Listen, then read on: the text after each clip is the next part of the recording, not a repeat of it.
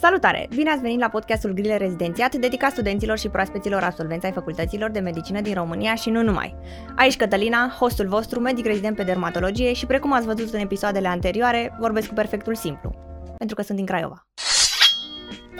Vei asculta în episoadele acestor podcasturi dialogul cu mai mulți medici unde vom aborda cele mai des întâlnite curiozități despre diverse specialități. Astăzi vorbim cu medicul specialist pe boli infecțioase, șeful secției de boli infecțioase SJU Slatina și proaspătătic Marius Ionescu. Află care sunt așteptările medicilor de la un medic rezident, cât de mare este potențialul de a te infecta și care este experiența lui ca șef de secție. Să-i dăm drumul! Salutare, Marius! Îți mulțumim că ne-ai acceptat invitația și că ești dispus să faci parte din episodul numărul 6 al podcastului Grile Rezidențiat uh, și că dorești să împărtășești cu viitorii rezidenți câteva din uh, întâmplările tale și greutățile pe care le-ai întâmpinat de-a lungul acestei etape. Salut Cătălina, salut Mihai, salut tuturor care ne ascultă. Întrebarea majorității este cum, uh, cum te-ai pregătit pentru rezidențiat și cum a fost uh, această etapă pentru tine? Cât de mult a cântărit uh, punctajul pe care l-ai avut? Uh, păi, în primul și în primul rând, eu am fost una dintre ultimele generații, dacă nu mă înșel, chiar ultima, care am dat un rezidențiat uh, descentralizat, adică dădeam decât Craiova cu Brașovul. Și ultima generație care a dat din ECN. Nebunia aia cu liniuțe, cu tabelașe, cu tradusă din uh, chineză în sanscrită și după aia în română, care ne-a pus foarte multe bețe în roate, pentru că literalmente trebuia să reții, să reții efectiv motamo ce acolo, adică nu avea, avea un fir al logicii anumite capitole, dar uh, nu toate, din păcate. Uh, cum am pregătit eu? Uh, eu, din păcate, am avut uh, două restanțe în toată facultatea, una la biochimie în anul 1 și una la boli infecțioase în ultimul an, în anul 6. Și în același timp, uh, în vara respectivă, eu uh, din anul 6 învățam la boli infecțioase, lucram de zor la licență, uh, mi-am făcut licența la radiologie și mă duceam în gărzi noaptea acasă cu doctorul de la radiologie ca să îmi fac uh, proiectul. Și na, erau nopți nedormite, de învățat și între timp a apărut, ați apărut și voi. Fix în perioada aia, sau mă rog, cel puțin în perioada aia eu v-am descoperit și m-ați ajutat foarte mult. Cum am pregătit? Cel mai important sfat pentru pregătirea uh, pentru examen de rezidențiat este să încerci să faci foarte, de câte multe ori poți, uh, simulări. Adică nu neapărat să te duci la simulările efective care se organizează la UMF sau în alte centre. Din punctul meu de vedere, îți printezi un borderou, îți faci un uh, 200 de grile de pe grile rezidențiale sau de pe orice alt site și îți pui timerul pur și simplu și te deconcentrezi, te focusezi complet și te deconectezi de tot ce este din jur și faci câteva. Eu am făcut vreo, nu știu, 5 sau 6 simulări de genul ăsta efectiv ca să încerc să mă testez pentru că citeam, citeam, citeam, citeam și la un moment dat, na, mă blocam, nu mai aveam chef, nu mai era, nu mai intra. Și am apucat să fac grile. Super. Asta a fost, uh, na, nu știu, e cel mai important sfat pe care l-am dat tuturor colegilor care au dat uh, rezii după mine și le-am spus, bă, fraților, faceți cât de multe puteți simulări acasă, în liniște, ca să puteți să vă concentrați, pentru că oricum liniște o să aveți în sala de examen, nu contează cine este lângă voi, nu trebuie să vă gândiți că aveți niște uh, supraveghetori acolo cu voi sau că bate ceasul sau ceva. Nu, pur și simplu, acasă, în liniște. Și cum ai ales bolile infecțioase? A fost ceva de la bun început, de la începutul facultății, care te-a determinat să alegi? A fost, mă, Cătălina, fost indicii? nu. Eu m-am văzut chirurg foarte mulți ani, super mulți ani. Eu okay. uh, am avut norocul să avem și cadavru proaspăt în anul întâi și n-am apucat să-l tăiem frumos, nu știu ce. M-a pasionat foarte mult anatomia, eu mai mult și mai mult pentru anatomia am intrat în, uh, la medicină, nu pentru chimie sau pentru fizică. Am avut de drept și un profesor de meditație minunat, care ne făcea practic uh, o lecție uh, de trei ori. O dată pe scris ne explica, o dată ne desena și desena minunat dumnezeiește și încă o dată avea niște diapozitive și ne explica cu planșe. Am avut întâmplarea faptului a fost că l-am avut și profesor de asistent de grup în anul întâi. Uh-huh. Și uh, ulterior, când am ajuns la semiologie medicală sau la chirurgie, am, uh, am intrat de foarte multe ori în săli de operație, am închis, am deschis operația, am ajutat, am fost mâna a treia, na, că în principiu era mâna a treia tu ca și rezident, ca și student și uh, nu știu, punctul de cotitură a fost momentul în care a trebuit să ajut pe un rezident mai mare să taie un picior. Am zis că, bă, pentru mine nu este, adică știu că ajuți un om, știu că este spre binele lui, dar uh, nu aș fi în stare să știu că a doua zi când se trezește omul ăla spun că, mă, uite, asta a fost, te-am mutilat. Uh-huh. Pentru mine n-a, nu a fost compatibil cu ceea ce vreau să fac. Și am avut și norocul să fac un stagiu de șase luni de zile Erasmus în uh, Portugalia, unde am făcut chirurgie generală, chirurgie vasculară, chirurgie plastică. Chiar îmi doream să fiu chirurg la un moment dat. Și am văzut, am intrat și acolo în săli, am făcut, uh, bine, acolo chiar n-am participat absolut deloc, eram decât uh, observator și mă uitam de departe. Și mi-am seama, mă, nu, de data asta chiar e, e gata, e nu. E cel mai bine mă duc pe medicală și uh, dau eu pastilă și aștept să văd ce se întâmplă. Și cum uh, bolile infecțioase? Uh, păi, am avut uh, un profesor de facultate, un profesor Cupșa, care în momentul în care vorbea avea lume la picioare, deci, nu știu, m-a impresionat fantastic de mult. Uh, ne punea filmulețe, ne explica, ne povestea, adică nu respecta programa, linia cărții efectiv, deși era cartea scrisă de dumnealui. Uh, ne-a mm, explicat și ca la proști, dar și pe înțelesul viitorilor medici, pentru că boala infecțioasă se face în anul 6. Măi frate, uite ce se întâmplă în bolile astea, în bolile astea, în bolile astea, ce este într-o varicelă, ce este într-o pneumonie, ce se întâmplă acolo, cum se întâmplă. Și uh, era un fel de immersion așa în fiziopatologie, în anatomie, în ce se schimbă, ce se întâmplă, date de laborator uh, și oarecum era destul de interactiv. Și la un moment dat, bine, dumnealui n-a ținut toate cele 14 cursuri, au mai venit diversi, uh, diverse alte cadre universitare care oricum sunt puține acolo. Uh, și unul dintre marele, marele meu uh, pas așa de cotitură care a fost, a fost uh, doctorul Giubelan care doctorul Giubelan uh, ne explica foarte, foarte pe îndelete ce a însemnat pandemia de HIV, că a fost o pandemie la un moment dat și ce m-a determinat pe mine să aleg boli infecțioase a fost următoarea frază. Ceasul următoarei pandemii bate, nu știm când va fi fix. Hmm. Și am zis, wow, ia să vedem. Hai să mergem pe domeniul ăsta pentru că nu mi-am dorit să fiu uh, internist, pentru că, în primul rând, rezidenția de 5 ani, dai o pastilă acum și vezi ce se întâmplă peste 7 zile, de fapt și drept. Uh, nu mi-am dorit să am patologie cronică uh, pe care să lucrez, mi-am uh-huh. dorit mhm. să am patologie acută. Adică are febră, dai un alcalmin, vezi ce se întâmplă, dai un antibiotic și deja încep să vezi efectele. Practic, uh, perioada de spitalizare în medie este 7-10-14 zile la o, o boală infecțioasă. Depinde, bineînțeles, să-ți dai seama. Dar uh, mi-am dorit uh, mulțumirea acum. Înțelegi? Nu peste șapte zile sau peste recontrol la șase luni sau peste un an sau așa și pe dincolo. Și bănuiesc că a contat și faptul că aveai restanțe la boli infecțioase și ai ajuns să da. aprofundezi da. mai mult. Da, da. A fost altfel. în anul 6, în, anul, în sesiunea din vară, a fost ultimul examen și m-am văzut un pic așa învingător deja și nu știu dacă, cred că ai prins și tu probele cu stații da, de la da, noi de la da, da. facultate, da. da, și oarecum n-am dat importanță. Trebuie să recunosc că am zis lasă, lasă, că am citit, știu, mă duc și trec. Și lucrurile au fost de așa natură încât nu am fost atât de bine pregătit. Și asta e, mi-am asumat, am picat un examen, toată lumea mai pică câte un examen și da, odată ce am învățat, am, m-am apucat și am mai citit un pic și în plus pe lângă cartea profesorului Cupșa, pentru că era vară, aveam mai mult timp la dispoziție și chiar mi-a plăcut foarte mult. Și în momentul în care am aprofundat foarte, foarte mult material asta, m-am, m-am axat pe ea și am zis, băi, asta cred că e pentru mine. Oh. Și apoi, văzându-te rezident, cum îți amintești primul an de rezidențiat? Cam cât de copleșitor a fost? Uh, am întâlnit o echipă unic, aș putea spune. Adică eu în principiu am fugit cât se poate de mult de numărul 1, pentru că am văzut ce m- mm, mizerie este numărul 1 din toate punctele de vedere. În primul rând ierarhic. Uh, acolo erai, uh, efectiv, dacă era cineva cu un an mai mare ca tine, erai praful de pe topă pentru el. Adică nu, nu existai, literalmente. Și mai ales noi studenții, pentru tinerii medici specialiști care erau acolo, mm, nu mă saluta, tu mi-o spui domn doctor. Adică era o discrepanță fantastică și am ajuns într-un mediu uh, uh, prietenos, într-un mediu uh, simplu, într-un mediu în care nu erau foarte mulți rezidenți. În anul în care eu am luat, uh, am intrat, erau 5 locuri, am intrat 5, uh, la repartiția mare am fost decât 4 și până la urmă am ajuns decât 3. La repartiția mică mă refer. Uh-huh. Am ajuns decât 3, nu știu ce s-a întâmplat cu al patrulea, chiar l-am, l-am pierdut din, uh, din vedere, dar uh, în trei oameni și plus care erau și ceilalți rezidenți mai mari, chiar era pustiu, aș putea spune. Uh, și uh, doctorița cu care am lucrat eu a avut timp de mine să-mi explice lucrurile. Eu am avut foarte mare noroc în tot rezidențiatul pentru că am fost în principiu, prin toate stagiile prin care am trecut, am fost singur.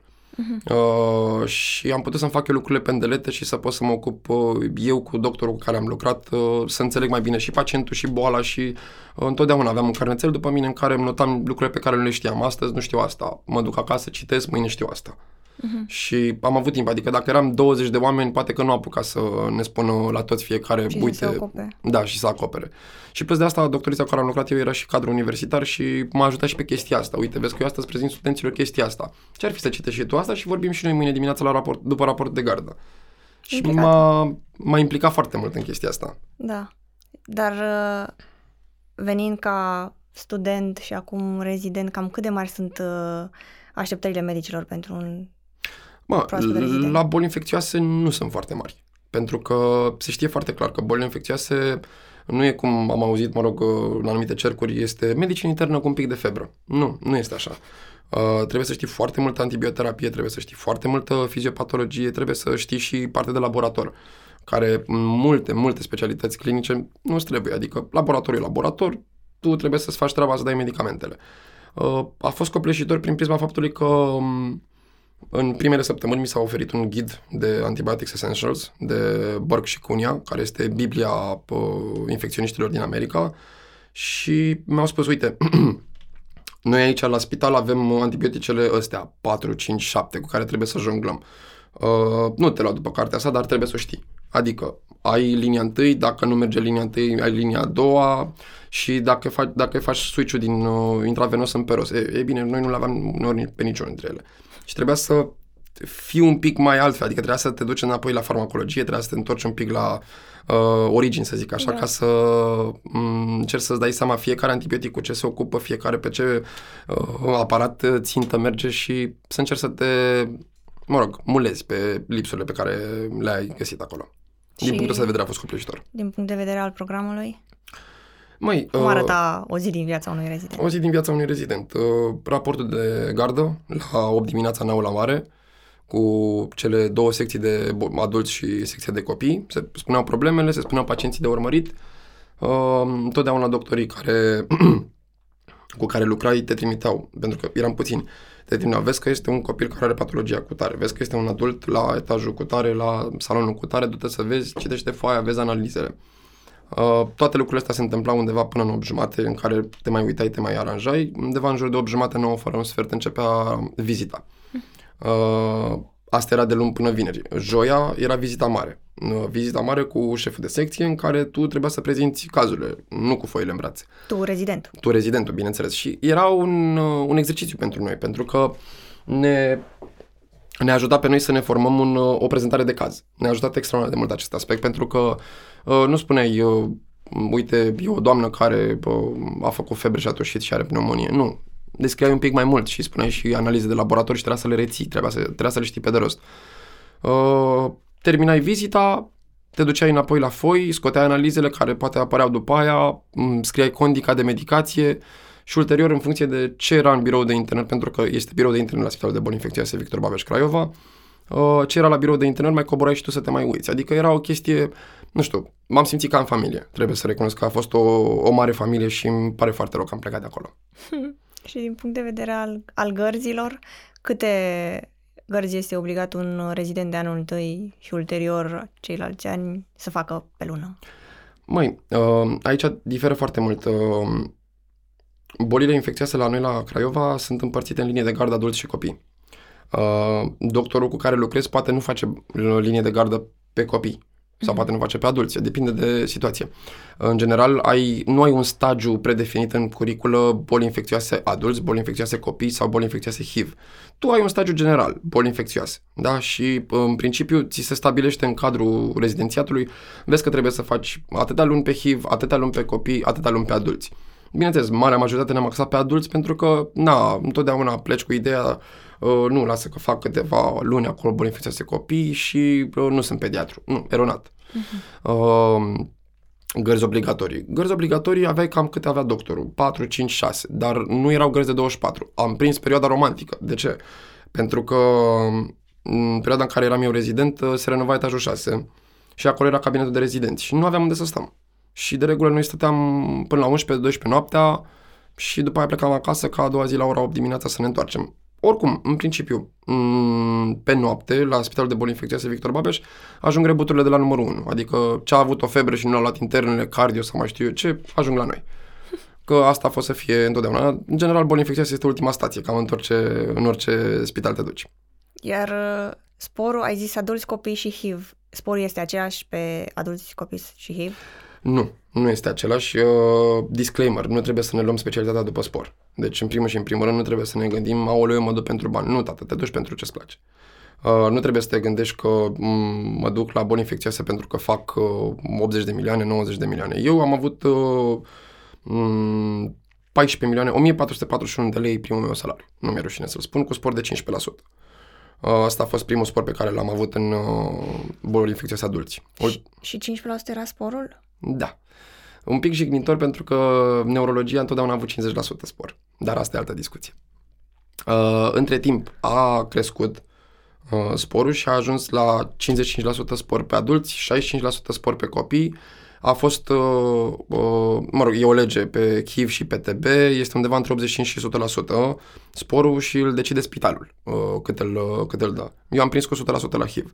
Dar era tot perioada înainte de mărirea salariilor și, mă rog, mi-a prins minunat de bine banii respectivi.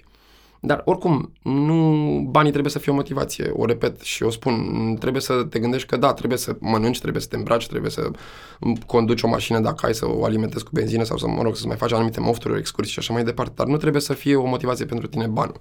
În medicină, dacă o faci pentru bani, nu știu, mai bine te lași, din punctul meu de vedere. Și după toată experiența ta ca rezident, care ți se par cele mai interesante aspecte ale bolilor infecțioase? La acestei specialități. Măi, uh, cel mai interesant aspect al bolilor infecțioase este faptul că um, în birou de intern îți vine un pacient cu febră.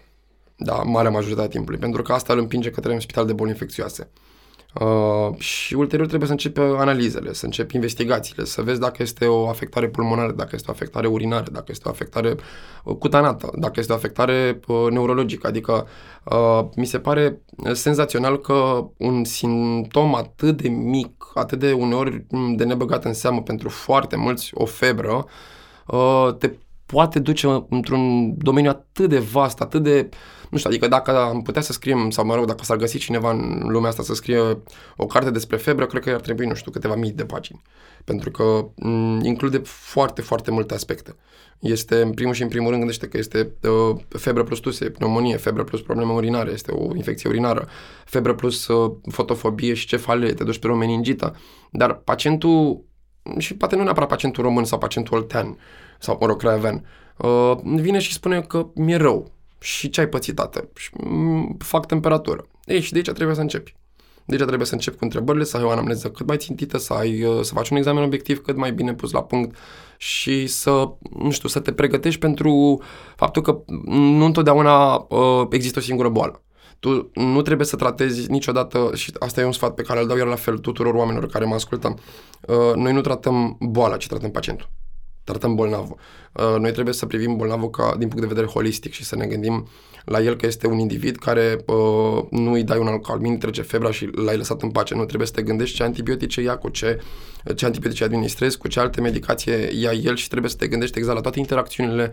E destul de complicată specialitatea de boli infecțioase din punctul ăsta de vedere pentru că e o abordare destul de uh, amplă în domeniul medicinei interne. Adică, deși este o bucățică și, spre exemplu, Franța abia acum, nu știu, 2-3 ani de zile s-a despărțit și a devenit uh, specialitate de sine stătătoare, până acum, când eram cel puțin în rezidențiat, era, era întâi internist și după aia te uh, supra-specializai pe boli infecțioase. Și au dat seama că nu mai pot nici francezii să mai țină chestia asta în picioare și să facă boli infecțioase de la, bin, de la bun început. E o specialitate amplă, uh, masiv de mult de învățat din punctul meu de vedere și în același timp, uh, nu știu, fascinantă. Mie mi-a plăcut foarte, foarte mult. Adică, revenind un pic la prima întrebare, uh, cum am gândit să-mi aleg boli infecțioase, uh, a fost, cred că, prima opțiune și nu o regret niciodată. Nu știu, nu aș putea niciodată să mă întorc la în anul 6 și să mă gândesc, wow, ce aș putea să mai iau eu de pe lista asta de specialități medicale? Nu, boli infecțioase 10 din 10. Doamne, ce mă bucur! Uh, există competențe care sunt compatibile cu specialitatea de boli infecțioase pe care ar trebui să le știe și să le încerce și să participe viitorii rezidenți? Da, uh, în primul și în primul rând ecografie. Este, din punctul meu de vedere, n-am făcut încă competența de ecografie, am de gând. Uh, se face chiar aici la Craiova, la numărul 2, cu profesoara Enăchescu. Ea este chiar și prima, dacă nu mă înșel, care a adus ecograful la noi în uh, Craiova, sau mă rog, care a făcut printre primele ecografii la noi în Craiova în anii 90, o romantică perioadă. Uh, pentru că noi la spitalul de boli infecțioase și în general în orice clinică de boli infecțioase dispensarizez hepatite.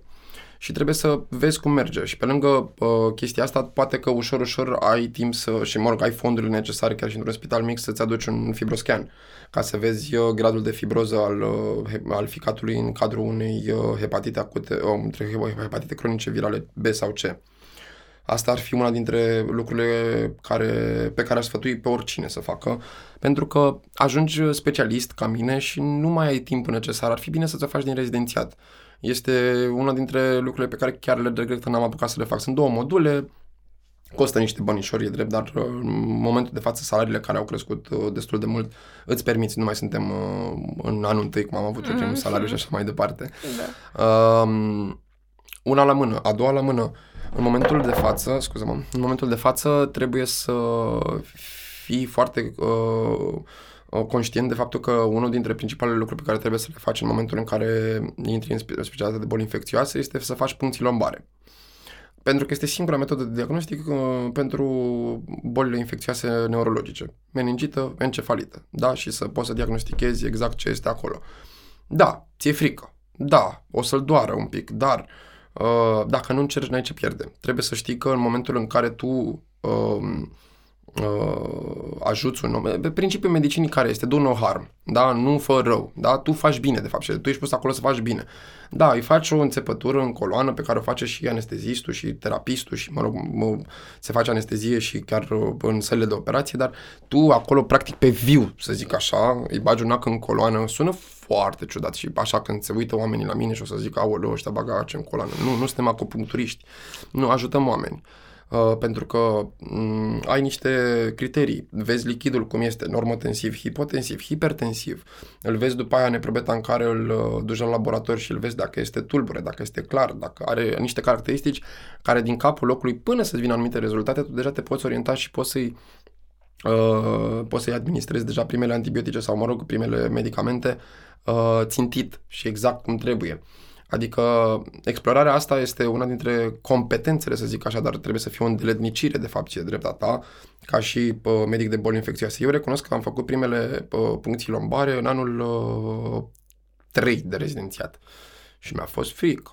Foarte frică. Doamne, mă uitam acolo, uh, văzusem o grămadă de puncții lombare efectuate, dar mă uitam acolo, aoleu, că să-mi iau spațiul ăsta, să-l caut, să-l mă uit acolo, să văd unde e, cum bag, până unde bag. Da, odată ce ai făcut una, două, trei, deja ți se pare normal și natural. E drept, o să ratezi câteva. Nu zice nimeni. Adică uh, trebuie să te gândești că a eșua este a progresa.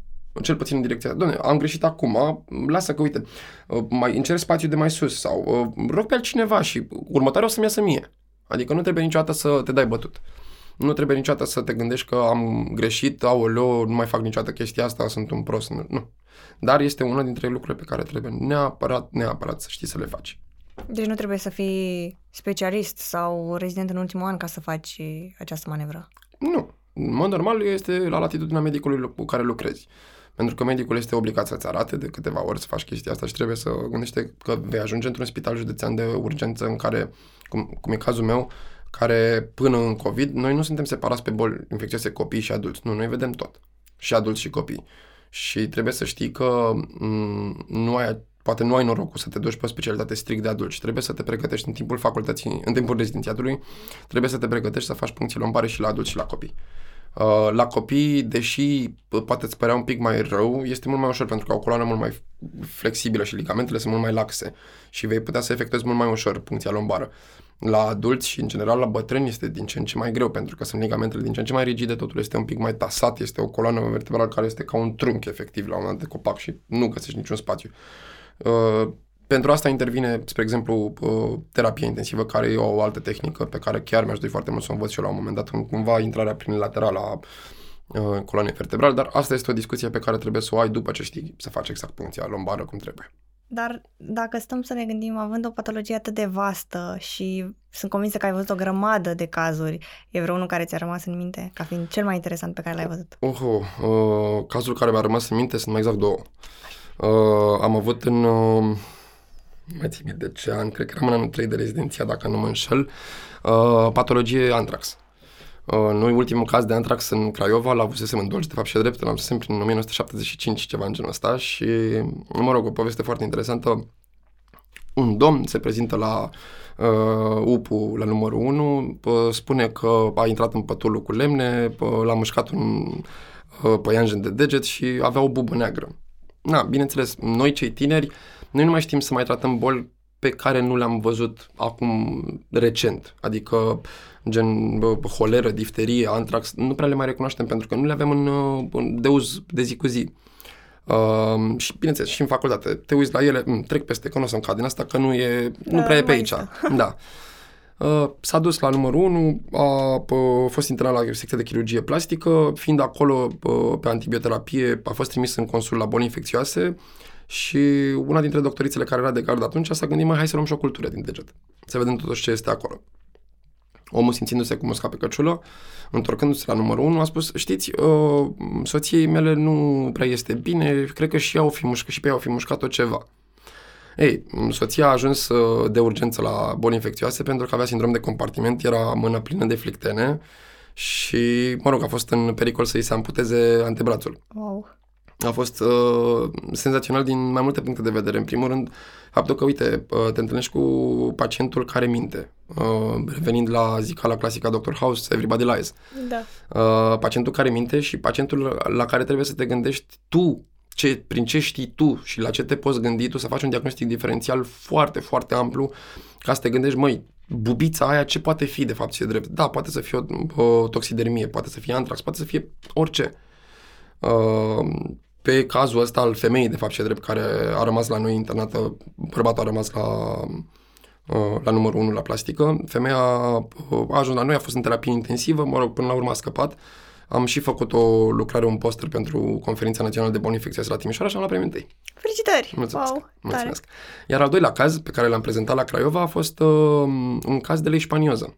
Așa. Uh, a fost la noi uh, internat un uh, pacient uh, pe clinica de adulți 1, uh, un pacient care se tot interna, se tot interna cu uh, febră, dureri abdominale și splenomegalie și hepatomegalie și nu-i dădeam de cap, literalmente, adică nu era, n-a fost efectiv pacientul meu, dar l-am urmărit prin prisma faptului că știam că avea internări repetate, vreo 3, 4, 5 internări cu aceleași simptomatologie. Și, mă rog, tot la fel, uh, el era muncitor sezonier în uh, Grecia și uh, se întorsese de câteva luni de zile și asta a fost să fie până la urmă. Uh, nu, el, na, un om simplu uh, și din mediul rural, nu-și găsea o soluție la sindromul febril pe care îl avea. Uh, practic, um, odată ce l-am trimis la uh, Spitalul de Boli Infecțioase Victor Babeș București, care este și de boli tropicale, uh-huh. uh, i s-a pus diagnosticul de leishmanioză, dar a fost o chestie foarte, foarte interesantă, pentru că ecografiile seriate și toate hemoculturile și toate uroculturile și toate lucrurile erau negative, deci nu găseai un uh, germene anume, pentru că, na, spun cu o dată, la asta te gândeai, te duceai pe bolile pe care le știi în mod normal și întotdeauna îți apare ceva care te dă peste cap. Știi, adică, wow, la asta nu m-am gândit, dar trebuie să fim foarte, foarte atenți pentru că, na, uite, schimbările climatice sunt din ce în ce mai multe și uh, acum nu știu, 20 de ani nu aveai virusul West Nile prin țânțar la noi în România, nu aveai leishmanioză, nu aveai tot felul de boli tropicale și prin faptul că uh, căldura, mă rog, valul de căldură avansează către zona temperată, o să apară din ce în ce mai multe boli tropicale. Ce e foarte mișto. Oh, wow. Dar uh, cu ce, ce minusuri ai întâlnit în această specialitate? Oh, în această specialitate sau în acest spital? Că e o întrebare care merge în două direcții, de fapt. Rezidențiatul, având în vedere că ți l-ai făcut în, uh, în spital, mă gândesc că cu ce te-ai întâlnit și ți era cel mai greu, cu ce te confruntai zilnic? Uh, lipsa de aparatură, lipsa de uh, reactiv pentru analize. Uh, fiecare spital are un buget limitat, bineînțeles. Uh, nu pot să dau vina pe management sau pe ceva. Asta este uh, politica actuală și este una defectuoasă din punctul meu de vedere. Uh, da, nu avem uneori să facem anumite analize a anumitor pacienți. Nu avem uh, uh, reactiv să lucrăm decât uh, analize uzuale sau avem un număr limitat pe lună de analize pentru că astea sunt kiturile. Și nu sunt uh, dispus să fac compromisuri din punctul meu de vedere. Uh, în același timp, orice spital de boli infecțioase consider că pur boli infecțioase, monospecialitate, uh, simt uh, nevoia, este nevoie pregnantă de un computer tomograf. Mm-hmm. Adică pe lângă ecografie, radiologie, ai nevoie și de un computer tomograf, pentru că întotdeauna trebuie să vezi mai în profunzime ce se întâmplă în plămânul respectiv, pentru că o radiografie, chiar și față profil, nu poate să-ți arate o pneumonie de ajuns de bine pusă la punct uh, cum se pune computerul tomograf. Mm-hmm. Ca și specialitate, uh, ce lipsește la noi în țară? Lipsesc uh, niște cărți puse bine la punct. Au început acum profesorul Străinu Cercel și cu profesorul Emanuel Ceaușu au început să facă niște cărți, dar este din punctul meu de vedere too little too late. Pentru că sunt deja generații care s-au chinuit cu cărțile din 1990-1991, când în boli infecțioase cam orice m- antibioterapie sau, mă rog, orice uh, chestie specifică de boli infecțioase se schimbă cam la 4-5 ani, la 4-5 ani, adică întotdeauna gândește că apare antibiotic să se înșează o dată pe an, cu mici mm-hmm. modificări. Adică se mai ajustează un pic altfel uh, în funcție de rata de filtrare glomerulară a un anumit antibiotic sau mai știu eu ce, adică apar, uh, sunt ghidurile americane pe care suntem nevoiți să le urmăm, pentru că în țară nu avem, din păcate. Adică eu am dat specialitatea din 4-5 cărți și cea mai recentă era una din 2001, dar era re- revizuită să ne înțelegem. Și eu asta simt că este nevoie acum. Sper ca profesorul Străinu Cercel și Emanuel Ceaușu să-și ducă la bun sfârșit uh, edițiile de cărți pe care le publică acum, pentru că sunt absolut vitale unui tânăr rezident. Și alte provocări pe care le-ai întâlnit ca și rezident în această specialitate uh, cu pacienții, de exemplu? Uh, provocarea cu pacienții, uh, cum să-ți explic eu, intervine acum uh, un curent nou, uh, eu am drepturi. Eu am drepturi, eu știu mai bine decât tine. Nu că scrie pe internet, nu că mi-a spus cu tare. Uh, am avut norocul și ghinionul în același timp, bine, mai mult norocul de fapt și drept, uh, să trăiesc pe viu uh, epidemia de rujolă de acum 5 ani de zile, care a făcut ravagii în țară. Bine, în continuare este epidemie de rujolă, pentru că rata de vaccinare este absolut undeva la pământ. Uh, și veneau diversi pacienți uh, cu copilul lor care ba îl îmbrăcau în roșu, pentru că așa trece rujola, sau i-au dat o picătură de vin două, sau domnule, eu nu mă vaccinez pentru că autism, pentru că uh, nu știu ce, pentru că nu știu ce, pentru că na, sunt vaccinurile făcute în Franța și nu sunt făcute la Cantac. Poți să-ți înșiri o grămadă, N motive. Asta este principala, uh, principalul, uh, nu știu, principala problemă pe care o are pacientul uh, român. Pacientul uh, român și, mă rog, nu mai pacientul român, pacientul care nu are încredere într-un sistem medical, pentru că la noi în țară încrederea în sistemul medical este una complet la pământ, pentru că de-a lungul timpului am fost uh, șpăgari în halate albe, am fost Uh, nu știu, pacient, medicii dorm, își trimit rezidentul, uh, medicul nu face nimic, medicul bea cafele, medicul... Deci întotdeauna s-a spus ceva despre medici în general uh, de rău niciodată nu s-a văzut partea bună a lucrurilor. Adică, uite-te și tu, câte personalități medicale avem care au fost nevoite să plece în afară pentru, a pentru că nu mai puteau să mai profeseze aici din cauza mediei, din cauza pacienților, din cauza tuturor lucrurilor negative care se spun. Uh, provocare. Provocarea este să convingi pacientul că tu ești medicul și tu ai făcut o facultate și tu uh, nu te bagi, nu ești uh, peste domeniul lui. Adică dacă el e inginer, tu nu-i spui lui cum să își facă meseria. Așa că, domne, lasă-mă pe mine să-mi fac și eu treaba. Uite, îți explic despre ce este vorba, ce face antibioticul ăsta, ce face medicamentul ăsta, ce face antiviralul ăsta, ce face fiecare chestie, dar lasă-mă pe mine să, să te ajut.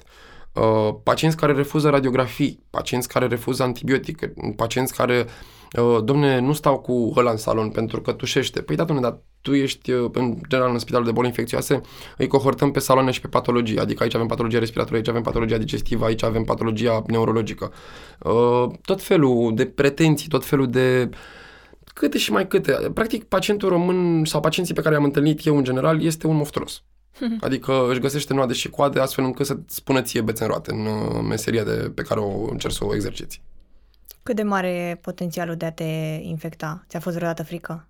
Oh, da. Da, da, da, da, de foarte multe ori, dar uh, am plecat cu, de la premisa că îmi place ce fac. Îmi place ce fac și mi-asum ce se întâmplă în momentul de față. Uh, am făcut angine pultace, oh, nenumărate. Nenumărate. Am devenit și alergic la penicilină între timp. Uh, de câte ori am făcut uh, angine pultace. Deci, în principiu, cam după, nu știu, două, trei gărzi de copii, făceam o angină pultace Na, era sezonul de scarlatine, eu inevitabil făceam angină pultace. Asta a fost a meu, probabil o, un teren mai talat în, în gât la nivelul amigdalelor. Dar uh, da, mi-a fost, uh, mi-a fost frică. Mi-a fost frică de meningita meningococică, mi-a fost frică, dar bine, avem profilaxie. Adică trebuie să ne gândim. În momentul în care te duci într-un uh, spital de boli infecțioase, n-am să uit cuvintele conferențiarului Diaconescu, care ne-a spus, măi fraților, în momentul în care pășiți, ați făcut primii pași în acest spital, ați dezvoltat anticorpi.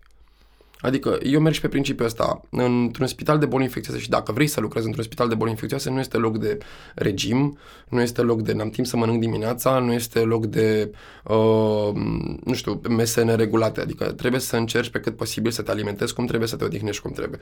Da, este o, o o specialitate care îți mănâncă timp dacă lucrezi în alt, uh, într-un spital județean de urgență.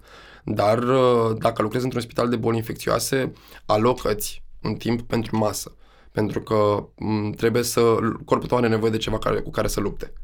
Și trebuie să-l pui cât mai bine la punct și mese sănătoase de preferat. Adică nu hamburger, șaorme sau, mă rog, muncă pe fast food, uh, muncă, mâncare pe spongi. Dar dacă tu ca uh, persoană ai o imunitate mai scăzută de obicei sau ai o patologie în această direcție și îți dorești cu adevărat să faci, să fii rezident pe boli infecțioase, ai recomanda, ai încuraja să fac asta? E un pic mai riscant. E un pic mai riscant. Adică trebuie să te gândești că, nu știu, dacă ai o patologie hematologică sau oncologică, nu neapărat că aș recomanda, dar aș zice că mai bine mai, mai gândește-te un pic mai bine. Uh-huh. Dacă ești dispus să-și driști, nu știu, propria sănătate pentru o pasiune. Bineînțeles, dacă știi că este uh, singurul lucru pe care vrei să-l faci în viața asta, go for it. Adică nu sunt eu aici să spun să nu faci chestia asta. Eu sunt aici să spun să fii atent cu tine. Eu sunt, sunt aici să spun să te protejezi, să, să fii cât mai uh, atent la tot ce faci, în, uh, pe ce pui mâna, cum te speli, cum te dezinfectezi. Uh, bineînțeles, portatul măștii este mandatory într-un spital de boli infecțioase, nu neapărat acum că e epidemia de COVID, ci întotdeauna.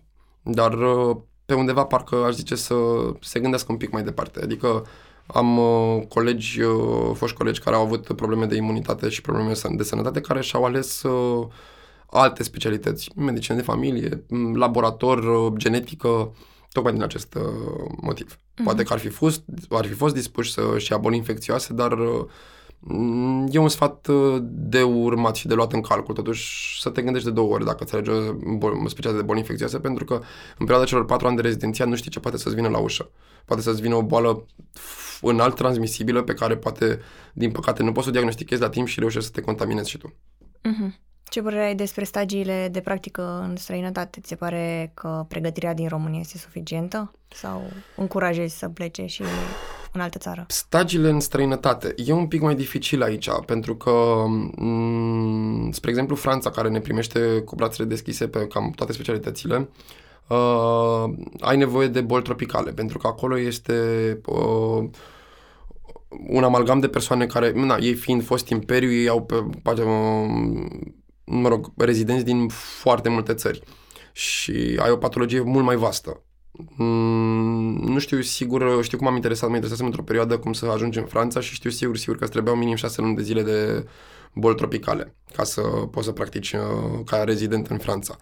Uh, până în Anglia poți să te duci ca RMO pe boli infecțioase, nu este nicio problemă, dar tot la fel îți trebuie ceva mai mult decât boli infecțioase adulți, boli infecțioase copii. Trebuie să știi și să ai o bază și pe partea de HIV, pentru că tu acolo te duci pe boli infecțioase tot la fel general. Și la ușă poate să-ți vină orice și trebuie să știi tratamente, trebuie să știi atitudine terapeutică, trebuie să știi managementul pacientului de HIV. Mm, da, recomand, dar recomand să fii foarte, foarte bine atent și să te apuci din timp să cauți exact unde vrei să te duci ca să știi ce cerințe sunt. La noi în țară pregătirea, mă rog, la noi în țară, nu la noi în țară, la noi în Craiova pregătirea, patologia este de fapt și de drept una nu foarte vastă, adică, na, uite, te întâlnești cu antrax, cu leishmanioză o dată la nu știu cât timp. În general ai uh, pneumonii, boli gastrointestinale, uh, na, meningite, care sunt la ordinea zilei cam peste tot, și bolile eruptive ale copiilor. Na, bineînțeles și cu bolile uh, gastrointestinale la copii. Nu e o patologie atât, atât de vastă la Craiova ce recomand și cea care este unul dintre marile mele regrete este că n-am ajuns să practic medicina la Matei Balș. Acolo bate ceasul în boli infecțioase. Adică am fost acolo în, la niște conferințe și respectiv la niște cursuri de formare profesională și mi s-a părut, nu știu, wow, SF, literalmente ce e acolo și ce pot să facă oamenii și uh, cât de repede poți să diagnostichezi un om și cât de multă dotare are acolo. Bine, mi se pare normal. E capitală, este Institutul Național de Boli Infecțioase, e normal ca ei să fie undeva aici sus. Mi se pare ușor, na, E, e păcat faptul că noi, fiind un centru regional de boli infecțioase și de HIV-SIDA, unde se descarcă practic 5 județe, să nu fi undeva m- la un nivel, nu știu, undeva mult, mult mai sus. De ce spun asta? Am plecat uh, în anul 4 uh, să fac uh, linie de gardă în SJU Slatina. Uh, oricum, le mulțumesc tot uh, doctorilor de la Craiova pentru că tot ei m-au îndrumat către acest pas. Uh, și fiind totuși un spital județean de urgență cu o secție de boli infecțioase integrată, uh, altfel sunt uh, aprovizionarea de medicamente, altfel sunt dotările, altfel sunt echipamentele, altfel sunt investigațiile. Adică mi-aș dori ca un spital de boli infecțioase să poată să facă tot ce poate face un spital județean de urgență. În afară de Matei Balș la București, ai mai auzit lucruri bune și despre alte centre de pregătire din România pe care le recomandă colegii ai tăi? sau? Uh, da, uite, mm, la Cluj. La Cluj am auzit că se face treaba foarte bună pe partea de boli infecțioase. Uh, ai și niște profesori coordonatori minunați, ai și uh, un colectiv foarte ok. Uh, am avut în plăcerea să întâlnesc câțiva rezidenți de la Cluj în conferințele pe unde m-am dus eu și mi s-a părut că oamenii vorbesc de altă lume acolo. Uh, iar la fel la Timișoara, undeva un pic sub Cluj, din punctul meu de vedere, nu vreau să jignesc pe nimeni, doamne ferește, dar așa am simțit eu chestia asta. Am fost, uh, Timișoara e unul dintre orașele mele de suflet din țara asta și am fost de foarte multe ori la conferința de la Timișoara uh, și vorbind cu rezidenții din Timișoara și cu rezidenții din Cluj, mi s-a părut că totuși uh, și la Timișoara se face foarte multă treabă și uh, au disponibilitate și, au, mă rog, sunt alocate niște fonduri masive în Spitalul de Boli Infecțioase din Timișoara. Da, arată urât, probabil, vă aduceți aminte uh, imagine de acum câțiva ani în ce hal arată Spitalul Victor Babiș de acolo. E practic o fostă casă boierească. Întotdeauna Spitalul de Boli Infecțioase a fost în marginea orașului, a fost, uh, cum am spus, ultima haltă a oricărui pacient care nu are unde să-l plaseze nimeni, du-te bă, la infecțioase, știi, adică dar uh, sunt progrese pe toate liniile. Și și la noi, la Craiova, sunt progrese. Adică am auzit, bine, rumors, uh, că se va duce și computer tomograf la Craiova anul ăsta, sau, mă rog, la începutul anului viitor. Acum, să sperăm că și uh, spitalul regional care se va construi la Craiova va avea și o secție dedicată de boli infecțioase, măcar un compartiment, pentru că, uite, te întâlnești din ce în ce mai des cu bolile infecțioase și nu ai unde să le, să le izolezi. Și e clar că este insuficient pentru zona Olteniei un spital de, de boli infecțioase. Ne uităm acum în perioada pandemiei cum este total depășit de situație și bine, toate spitalele sunt depășite de situație, dar un spital dedicat de boli infecțioase și pneumofiziologie este complet depășit. Ajungând la al șaselea episod, am observat așa o îngrijorare a viitorilor rezidenți pentru uh, care ar fi posibilitățile de angajare după ce termină rezidențiatul, dacă se scot posturi, dacă își găsesc ușor posturi, uh, dacă în privat se poate cu bolile infecțioase, că nu am văzut până acum cabinete private de boli infecțioase, mai degrabă de boli tropicale. Tu ce ai zice? Că... Uh, specialitatea de boli infecțioase, cum o văd eu, este de spital. Punct. Adică, în principiu, uh, tu o boală infecțioasă trebuie să o izolezi într-un salon trebuie să o tratezi, trebuie să-i faci o puncție, trebuie să îi faci un computer tomograf, să-i faci o ecografie. O, o boală infecțioasă are nevoie de o perioadă de uh, convalescență pe care uneori trebuie să o urmărești totul în spital. Adică nu există din punctul meu de vedere privat aici. Da, privat există pe partea de dispensarizare de hepatite, pe consulturi uh, boli infecțioase copii. Există, dacă nu mă înșel, două cabinete de boli infecțioase la noi în țară, la noi în Craiova, Uh, dar nu, nu recomand cine se gândește să-și facă specialitate de boli infecțioase strict pentru a merge în privat mai departe. Poate că cu timpul spitalele private vor dezvolta și compartimente de boli infecțioase, dar este preponderent o meserie de spital. Este o meserie de spital pentru că uh, numai în spital poți să ai cele mai bune dotări, numai în spital trebuie și așa ar trebui, mă rog. Eu vorbesc utopic. Eu așa am intrat și în rezidențiat. M-am gândit că o să mă joc cu antibiotice, imunoglobuline, anticorpi, antigeni și așa mai departe. Bine, încă rămân optimist în direcția asta. Dar uh, revenind la întrebare, uh, oricine își alege uh, o specialitate de boli infecțioase trebuie să se gândească că mm, da, sunt căutate. Poate că nu sunt căutate aici, dar cu cât te duci mai departe, cu atât găsești mai ușor. Pentru că e drept, da, m- poate nu-ți va conveni să lucrezi, nu știu, la m- Băilești. Mhm. Dar și acolo sunt boli infecțioase. Poate nu-ți va conveni să lucrezi la Pitești, că tu ești din Craiova, dar și acolo sunt boli infecțioase și spitalele, în general, duc lipsă de boli infecțioase. Uh, a fost o ordonanță de uh, guvern mai acum vreo câțiva ani, nu știu dacă s-a mai aprobat sau dacă s-a mai uh, pus în practică. Orice spital, nu contează, spital județean, spital de ma- maternitate, nu contează, trebuie să aibă un infecționist și doi epidemiologi. Deci, în principiu, e un loc pentru toată, pentru toată lumea sub soare. Deci să nu se îngrijoreze că nu Din punctul meu găsesc de vedere, nu. după. Se vor găsi, adică uh, nu am, în momentul de față, nu cred că am niciun coleg care să-și fi căutat și să nu-și fi găsit. Chiar nu cred. Întotdeauna s-a găsit. Și oricum, ai uh, județele aproape, ai totuși, Craiova față de Slatina, unde lucrez eu, sunt totuși 50 de kilometri. Ai Caracalul, tot la fel, un 50 de kilometri, e Mehedințiu aproape. Adică, în general, găsești. Trebuie doar să fii dispus să faci o navetă sau să fii dispus să faci un ride sharing ca să poți să te duci uh, la muncă. Da, e obositor, dar trebuie să începi de undeva. Bun. Tu acum lucrezi la Slatina. Cum e experiența ca medic specialist în postura de șef de clinică la 30 de ani? Uf, bună întrebare. Uh, ce să zic, eu m-am dus anul trecut pe 11 februarie, am făcut prima gardă în 2019 la Slatina. A fost un impact wow. Adică era prima oară când mă duceam într-un spital fără rezidenți, uh, eram prima oară văzut, uh, deși rezident, dar medic de gardă, eram pus pe același plan cu ceilalți medici specialiști sau primari care erau acolo. Nu mai era această ierarhizare, uh, profesorul sau, mă rog, împăratul uh, și ulterior uh, subalternii și așa mai departe. Nu era proful, conful și așa mai departe. Uh, un spital care este non-universitar, în general, cuvântul tău e lege și ți-l asumi în același timp, adică este cu două tăișuri chestia asta. Ai pus parafa pe ceva, aia e. Adică pe chestia aia poate să fie și bine și rău.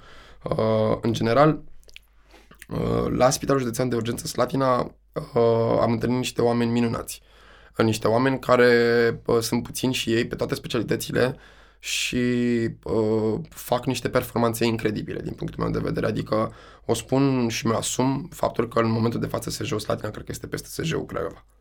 Uh, și este trist chestia asta, pentru că este uh, spitalul clinic județean de urgență ar trebui să fie, nu știu, undeva top, tot la fel se descarcă 5 județe aici. Uh, spitalul județean de urgență Slatina, uh, garda de UPU te doboară.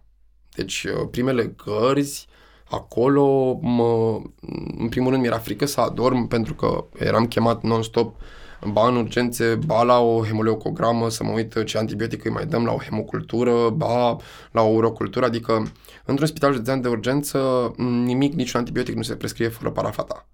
Și parafa mea de medic rezident uh, a fost luată în seamă din prima zi, efectiv, adică m-am simțit băgat în seamă și uh, m-am simțit important.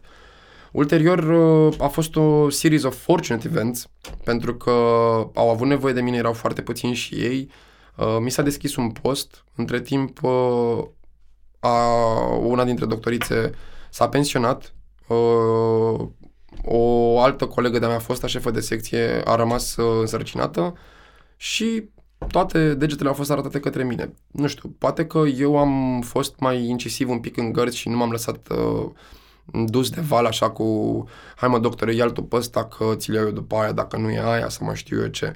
Întotdeauna eu am pus punctul pe ei și am pus parafa și am spus nu, asta este de, a, de tine, asta este de mine. Eu o iau pe asta, mi-o asum uh, și am, am avut chiar și câteva uh, certuri, să zic așa, între ghilimele.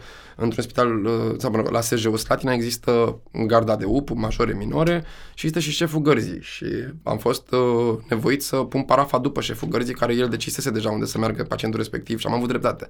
Oh. Și, mă rog, uh, am avut o ședință undeva prin uh, ianuarie cu directorul medical și cu managerul de la ora respectivă, care mi-au spus, măi, uite, noi te vrem pe tine medic șef de secție. Păi, nu.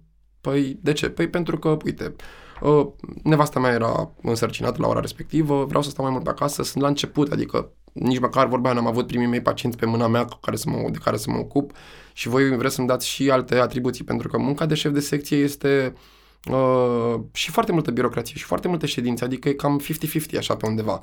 Uh, trebuie să te ocupi de foarte multe lucruri. În primul rând de problemele secției. Problemele secției nu înseamnă doar problemele pacienților, înseamnă problemele asistentelor, problemele infirmierilor, problemele uh, că îți lipsește ceva, că ai nevoie de ceva, că trebuie să faci referate, trebuie să te duci picolo, picolo, picolo.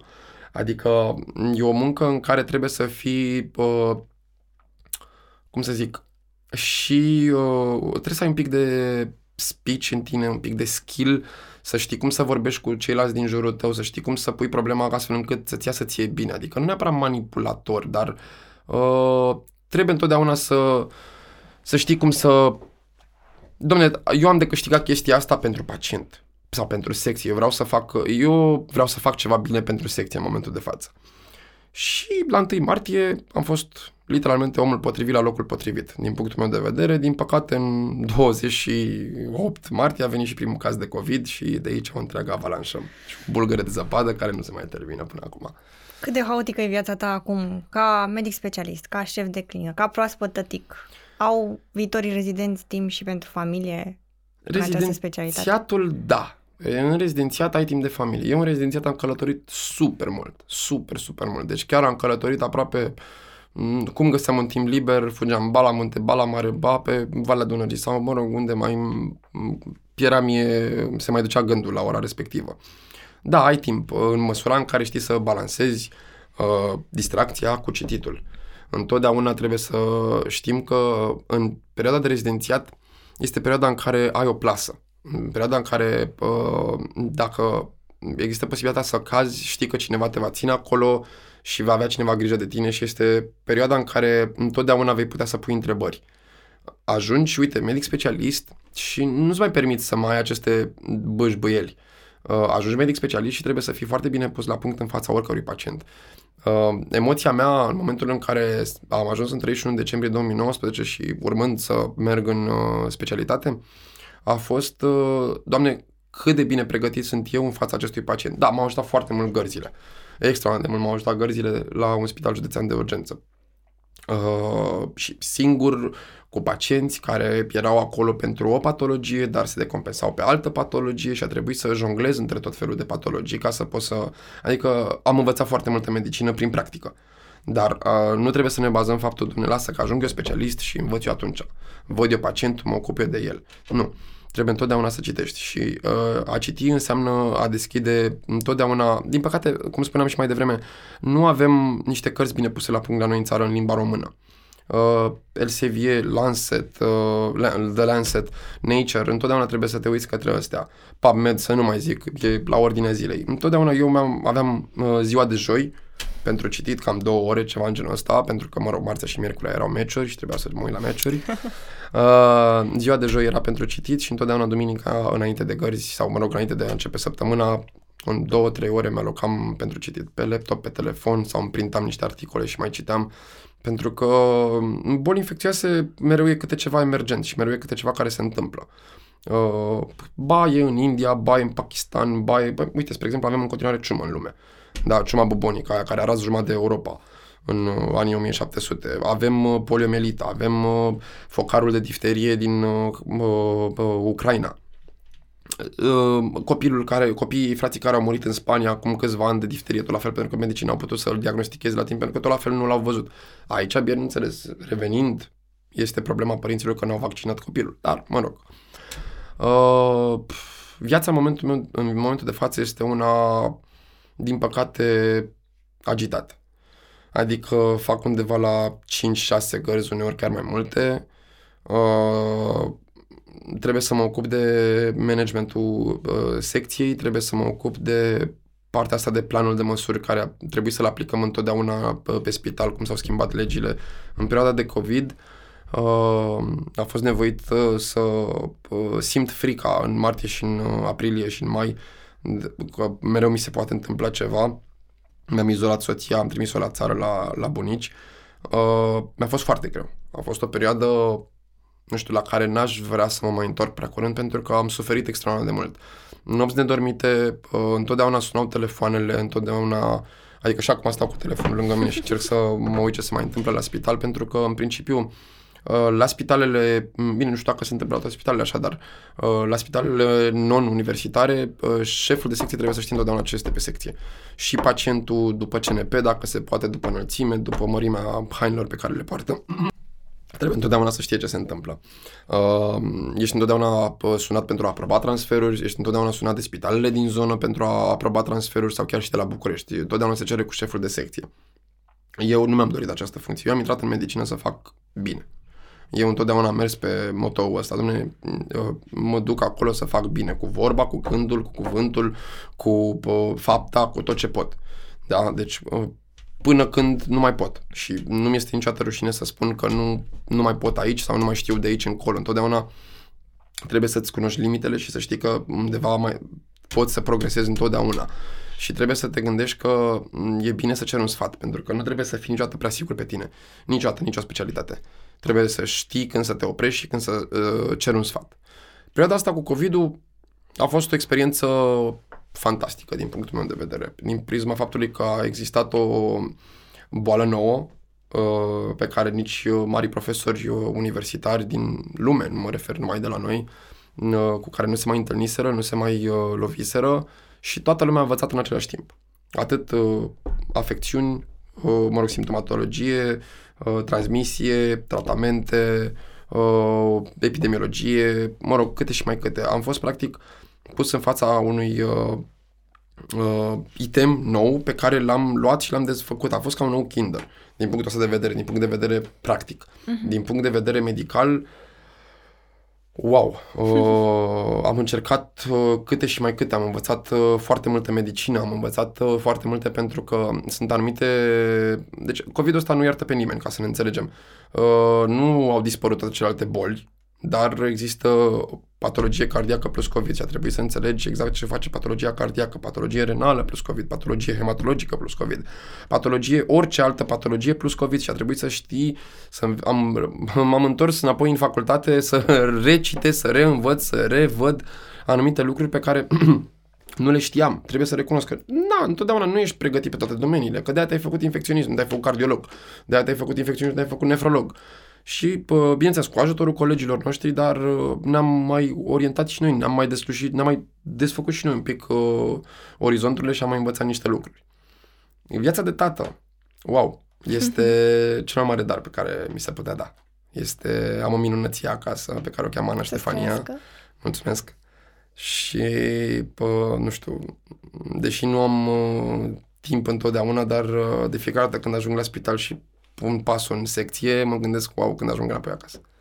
Literalmente este primul meu gând uh, fiecare zi. Când mă scol, când mă duc la serviciu, uh, nu știu, n-am, n-am cuvinte să, să vă spun, pentru că a trebuit și trebuie în continuare să jonglez, pentru că urmează o perioadă foarte grea pentru noi, pentru infecționiști. Uh, Vin și gripa, iarna. Wow, da, e o altă discuție asta. Uh, da, vin bolile respiratorii sezoniere care o să trebuiască să le cohortăm, uh, să le, mă rog, separăm, să le punem pe suspecți și ulterior să le cohortăm. Nu știu unde o să putem să facem chestia asta, dar, mă rog, suntem în curs de a găsi uh, spațiile necesare.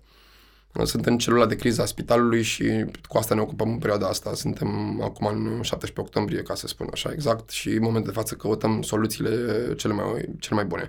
Împreună cu epidemiologul spitalului, împreună cu directorul medical, împreună cu cei din urgențe și cu managerul spitalului, încercăm să găsim cea mai bună soluție pentru perioada pf, infernală care urmează. Dar uh, oricât de obosit aș fi, oricât de uh, grea ar fi garda, oricât de mult, uh, nu știu, uh, aș fi de afectat după o gardă, după câte un pacient, după câte ceva, întotdeauna mă gândesc că, nu știu, e Ana acasă și mă duc înapoi la soție și la Ana și la... Nu știu, m-am, m-am, m-am îndrăgostit uh, imediat. Este ceva... Nu știu, poate, poate sună cheesy un pic, dar uh, asta e sentimentul pe care îl trăiesc și nu mi-e, nu mi-e rușine să-l uh, exemplific, să-l spun. Ca să nu te mai ține mult, că e zi de weekend și știm nu, câte... Nu, nicio problemă. Uh, ce sfaturi ai pentru viitorii medici rezidenți care ar putea să le pună în aplicație sau...